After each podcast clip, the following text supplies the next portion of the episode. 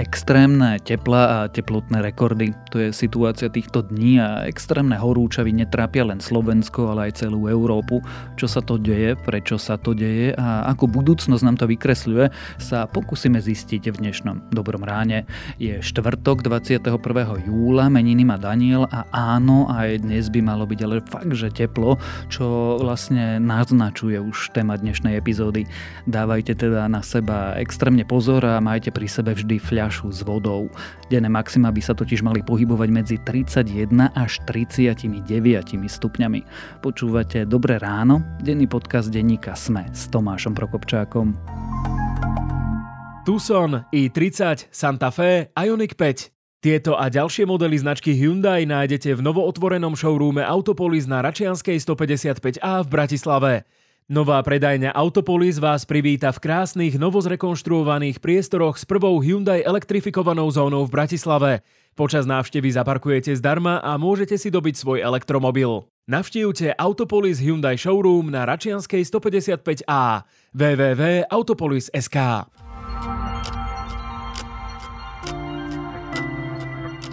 A teraz už krátky prehľad správ.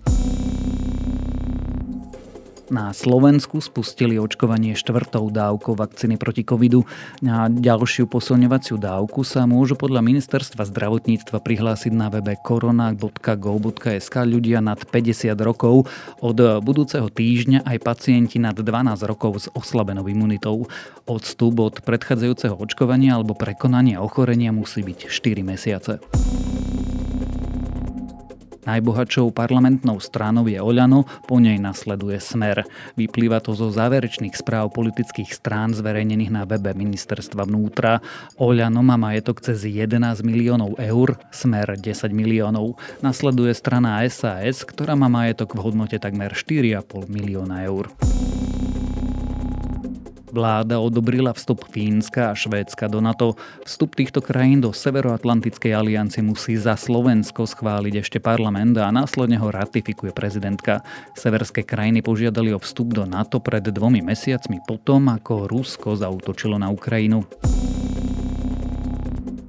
Európska komisia navrhuje, aby Európane počas zimy znížili svoju spotrebu plynu o 15% Dôvodom je obava, že Rusko bude ďalej obmedzovať dodávky plynu, keďže krajina používa svoju energetickú politiku ako zbraň. Rusko plánuje anektovať ďalšie územia Ukrajiny. Tvrdia to Spojené štáty s tým, že Putin použije rovnakú stratégiu ako v prípade Krymu. Americké tajné služby tvrdia, že Rusko už údajne na takúto anexiu pripravuje pôdu. Na okupovaných územiach by sa mali konať sfalšované referendá. A ak vás správy zaujali, viac nových nájdete na webe Deníka Sme alebo v aplikácii Deníka Sme.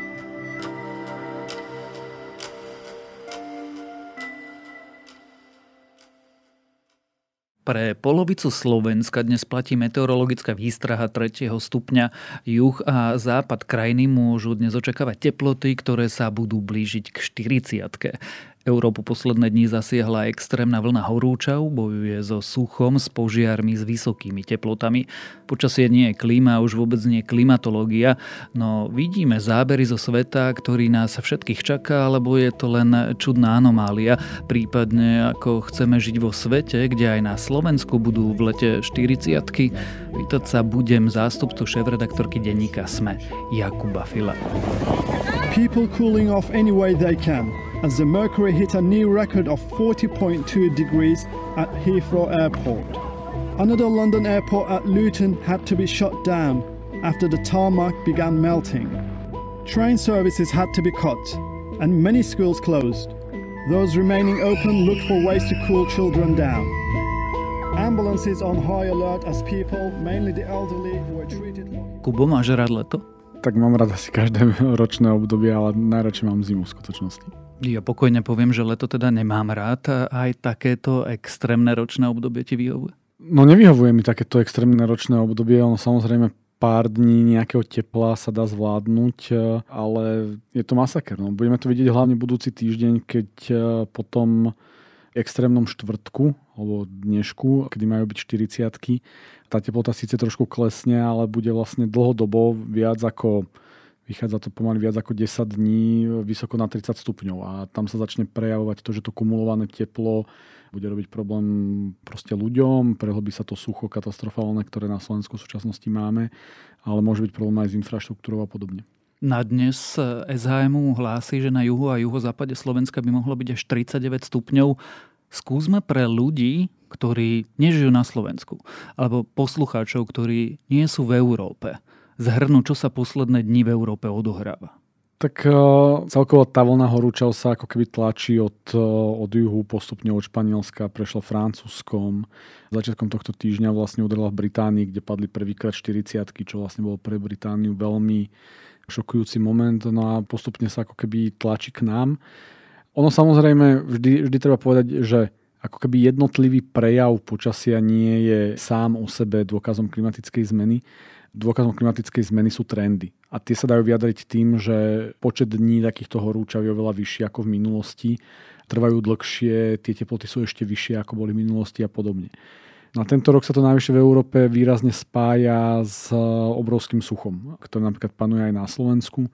Preto sa táto kombinácia v podstate v uplynulých dňoch e, prejavila naozaj do rozsiahlých požiarov, či už v Španielsku, Francúzsku, v Británii v Chorvátsku a uvidíme, ako to bude vyzerať najbližšie dní aj u nás, hlavne kvôli tomu suchu. Prečo sa to deje? Vieme povedať, čo je príčinou? Príčinou toho počasia alebo príčinou tej klimatickej zmeny? Počasia. Zatiaľ zostaneme pri počasí. Tak e, ako na to by lepšie odpovedali meteorológovia, oni by určite vysvetlili, že je to nejaký tlak nejakého vzduchu. Takže neviem jasne odpovedať na otázku, prečo sa deje práve táto vlna horúča. Ako zachytil som to, že je to veľmi atypické, ale je to proste nejaký prejav.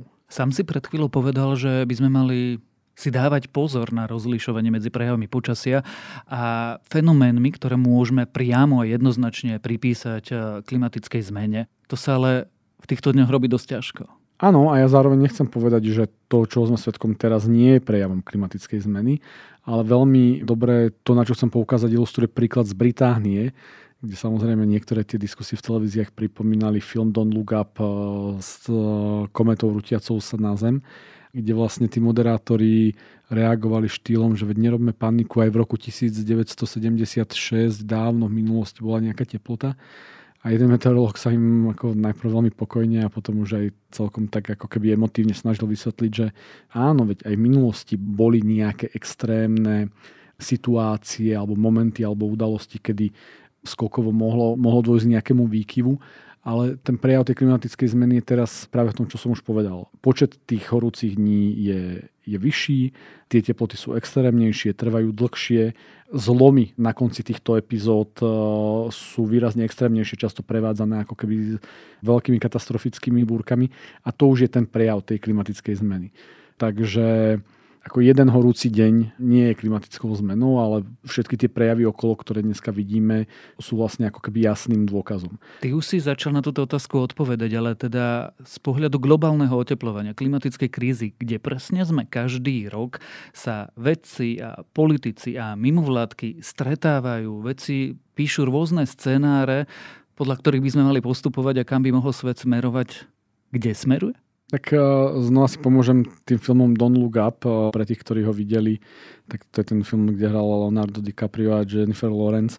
Pre tých, ktorí ho nevideli, je to film o tom, ako sa na Zem rúti kometa a vedci, ktorí ju objavili, eh, tak ich nechce nikto počúvať. No a v tom filme je veľmi zaujímavá situácia, kedy ľudia naozaj tú kometu alebo ten asteroid uvidia na nočnej oblohe.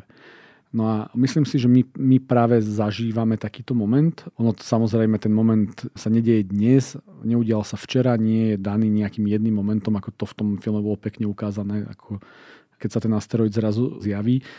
Ten moment sa v tej klimatickej zmene a klimatickej kríze, ktorá je výrazne natiahnutá v čase, odohráva samozrejme dlhšiu dobu. Ja si myslím, že toho môžeme pozorovať už posledné 2-3 roky, ale ako keby naozaj to, o čom tí vedci posledných 30 eh, rokov hovorili, tak teraz naozaj začíname vidieť. A cítiť, teda nie len vidieť, ale začíname to vidieť ako keby vôkol nás. Proste v zime je menej snehu, na jar je sucho, rieky oveľa viac vysychajú, v lete je oveľa viac dní horúčav, eh, oveľa viac prívalových povodní, rozpadajú sa ľadovce, ktoré si pred mesiacom vyžiadali v Himalajach stovky obetí, obrovské lesné požiare. Takže my vlastne teraz zažívame ten aha moment, to zjavenie tej kométy Ako, ja nechcem povedať, že to ľudstvo vôbec nič nerobí, no ale ako toto musí byť pre nás veľký ako keby budíček k tomu, aby sme začali oveľa intenzívnejšie sa zaoberať riešeniami klimatickej zmeny.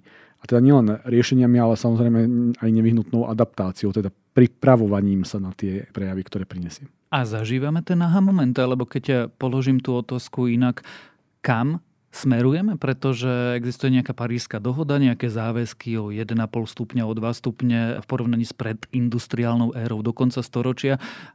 Vedci hovoria, že smerujeme k 4,5 stupňu. Áno, a tam zatiaľ podľa všetko smerujeme na konci storočia tak zažívame ten aha moment v kontexte toho, že už ani tí najväčší odporcovia klimatickej krízy nemôžu povedať, že sa nedeje. Oni samozrejme nájdú zdôvodnenie, že sa, že sa nedeje preto, prečo hovorí drvivá väčšina vedcov na svete, že je klimatická zmena zaprečená ľudskou činnosťou, ale proste už v zásade jej existenciu takmer nikto nepopiera. Posledná správa medzivládneho panelu pre klimatickú zmenu, ktorá ona vychádzala v uplynulom roku na tri časti priebežne, ale v zásade povedala, že že na to, aby sme naplnili ten cieľ udržania globálnej teploty na konci storočia pod 1, od toho oteplenia pod 1,5 stupňa, ako keby strop celosvetových emisí musí nastať v roku 2026, hej, čo len upozorňujem, že je o 4 roky. Tam zďaleka ako keby nesmerujeme. My sa rozprávame o tom, že strop globálnych emisí nastane niekde možno okolo polovice storočia alebo krátko po polovici storočia. Čo znamená, že v žiadnom prípade neudržíme oteplenie pod 1,5 stupňa na konci storočia. Na druhej strane to neznamená, že sa nemáme snažiť. Myslím si, že čím viac tých aha momentov bude pribúdať, a oni teda pribúdať v najbližších rokoch budú a budú stále výraznejšie a stále extrémnejšie a žiaľ Bohu nezmiznú tým, keď sa začne niečo diať. Proste to žiaľ Bohu nefunguje. Ale čím viac eh, tých aha momentov bude pribúdať, tak tým viac eh, bude pribúdať tlak na zodpovedných, a teda myslím najmä politikov a ako naprieč krajinami, aby robili stále viac a viac opatrení a investovali v zásade do riešenia a aj adaptácie. Treba pripomínať aj túto vec a viac a viac prostriedkov. Skôr než sa k možným riešeniam dostaneme, predsa len ako autora dystopických romanov sa ťa opýtam, kam smerujeme? Ako bude vyzerať konkrétne Slovensko?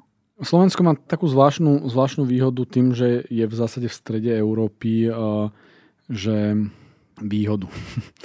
ako keby tie prejavy, niektoré z tých prejavov nebudú až také extrémne, ale samozrejme, ako už dnes na Slovensku máme oteplenie o viac ako 1 stupeň. Tento rok nám prvýkrát ukazuje, čo to znamenajú, znamenajú tie suchá. Tie suchá samozrejme, to nie je len o tom, že niekde nie je chvíľku nejaká voda. Je. To je samozrejme ako rastliny majú menej živín, tí majú menšiu výnosnosť, proste problém stromov a lesov a teda a teda. Takže ako malovanie toho budúceho Slovenska by sme si vedeli ukázať ako na, na mnohých príkladoch. Proste nebude sneh, nebude voda, zmena podnebných pásiem. Čo je skôr možno oveľa dôležitejšie povedať a čo si treba uvedomiť. A myslím si, že, že je veľmi, veľmi dôležité to pripomínať je, že, že z tej klimatickej zmeny, ktorú ja považujem za ako keby ten environmentálno biologicko-fyzikálny prejav, sa veľmi rýchlo dostaneme do klimatickej krízy, ktorú považujem za skôr ako keby spoločensko-ekonomicko-politický prejav. A to bude oveľa vážnejšie. My ak nezačneme robiť, eh, robiť tie opatrenia dnes, tak eh, veľmi rýchlo zistíme, že v budúcnosti nás budú stať oveľa viac peňazí, budú oveľa náročnejšie. Na druhej strane budú chýbať zdroje, lebo môžu prísť do toho ďalšie problémy nezamýšľaného typu, ako vidíme teraz na Ukrajine. Takže ako keby sme mali malovať tú dystopickú budúcnosť, eh, na ktorú sa ma pýtaš, tak eh, môže byť veľmi strašidelná. Ale skôr je podstatné sa rozprávať o tom, že stále máme možnosť eh, nejakým spôsobom na to vplývať, aby to tak nedopadlo. To je oveľa podstatnejšie. Dobre, ale znamená to čo? Aby sme teda boli menej abstraktní, znamená to klimatickú migráciu? Potraviny budú drahšie, nebudeme cestovať, zabudníme na auta, na benzín, na naftu a podobne? Ako keby klimatická kríza teda znamená samozrejme klimatickú migráciu, znamená to problém s potravinami, znamená to problém mm, proste s energiami, lebo to zase bude vynútené nejakou nevyhnutnou transformáciou, ktorej dôjde. To je, tak my ho zbytočne odkladáme, ale keď naozaj ten problém príde, tak ľudia sa budú, budú mať potrebu transformovať oveľa rýchlejšie. A môžu to byť proste konflikty o vodu, môžu to byť problémy s energetickými sústavami. Tých prejavov môže byť kvantum a mohli by sme namalovať celý ten svet ako nebude to pekné. Ak nič neurobíme, nebude to pekné. No dobré, a čo s tým? V prípade 39 stupňových teplot človek si môže dať vlážnu sprchu, oblieť si bavlnené tričko a dúfať, že v práci bude zapnutá klimatizácia, ale čo teda so svetom, kde toto je nový normál? No áno, toto je nový normál a ten normál sa bude ešte zhoršovať. Ako existuje pekná veta, ktorá hovorí, že a samozrejme treba brať v úvodzovkách, ale proste toto je najchladnejšie leto nášho budúceho života. Hej, to vôbec nie je, že toto je to, kam sme sa dostali a teraz sme už tam a hor- horšie to nebude. V úvodzovkách toto je najchladnejšie leto nášho budúceho života.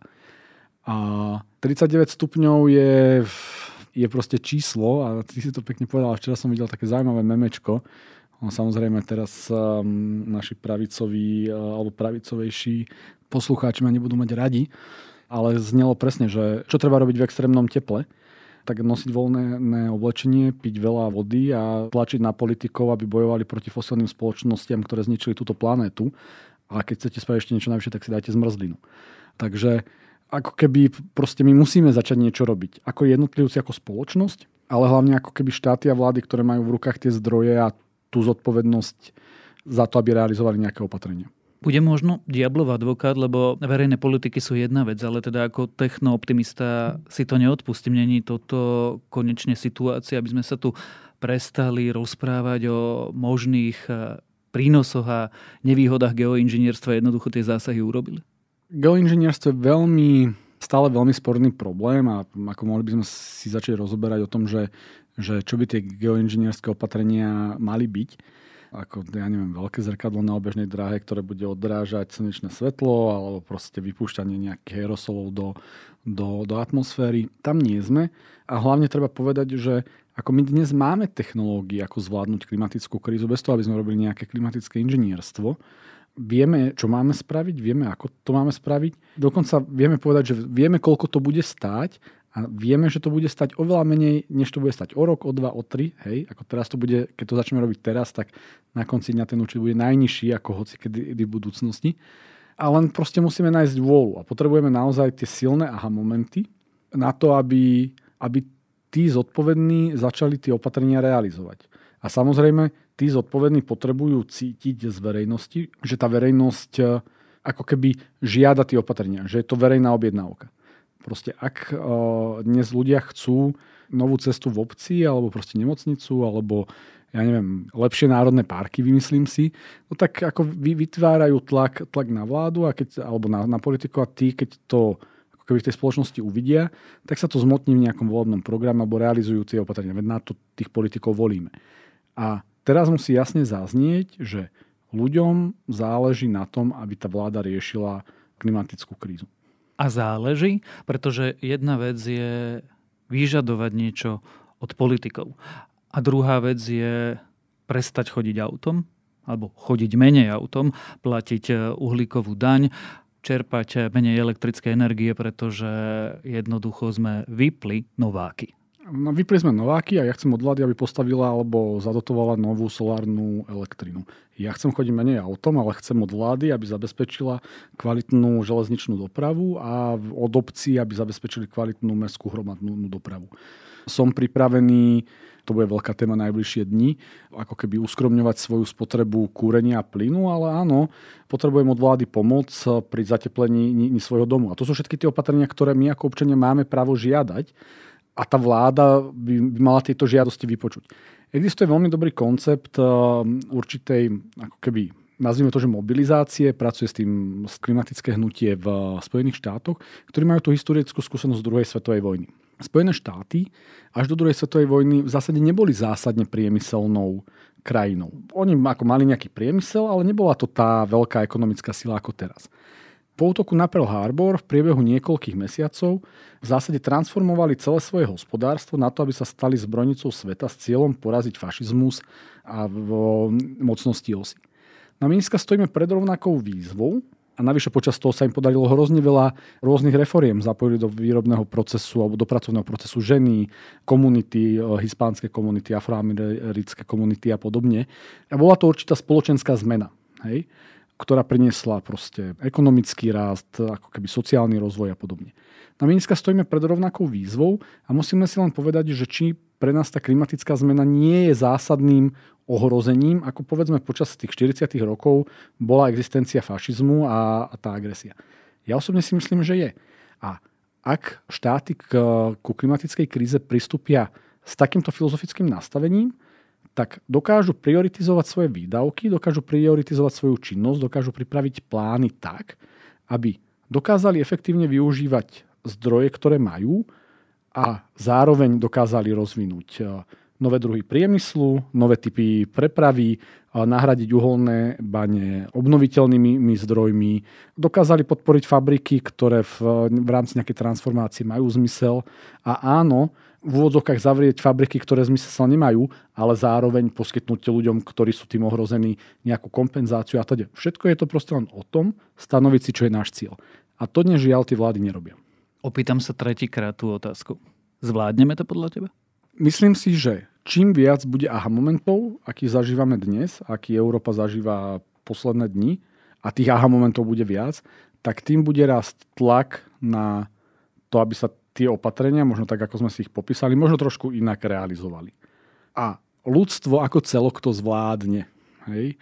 Ako bude vyzerať na konci toho procesu, či to budú ako keby ostrovčeky civilizácie v nejakej v úvodzovkách spálenej zemi, a to len hovorím vo veľkých úvodzovkách, alebo to bude ako keby moderná spoločnosť, ktorá zmení svoj hlavný energetický zdroj a veľa rôznych systémov hospodárstva a, a, a konania, tak, tak to uvidíme na konci dňa. Bude to závisieť od toho, že kedy začneme, kedy tých aha momentov bude dostatok na to, že začneme naozaj konať.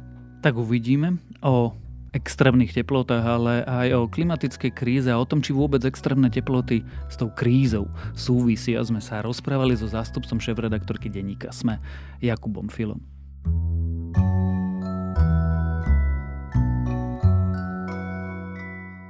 Mojím dnešným typom je celkom logický text, ktorý vám tieto extrémne horúčavy pomôže zvládnuť. Článok Priveľa tepla môže poškodiť mozog. 5 typov, ako zvládnuť horúčavy, prináša niekoľko dobrých rád, ako si s teplom poradiť. Odpovedá napríklad, ako by mal vyzerať pitný režim, čo piť, alebo aké materiály nosiť, aby sa človek aspoň trochu schladil. Nájdete ho na webe primár.sme.sk a to je na dnes všetko. Dávajte na seba extrémny pozor. Počúvali ste Dobré ráno, denný podcast denníka Sme s Tomášom Prokopčákom. A pripomínam, že dnes vychádzajú aj nové epizódy podcastov Ľudskosť a Index.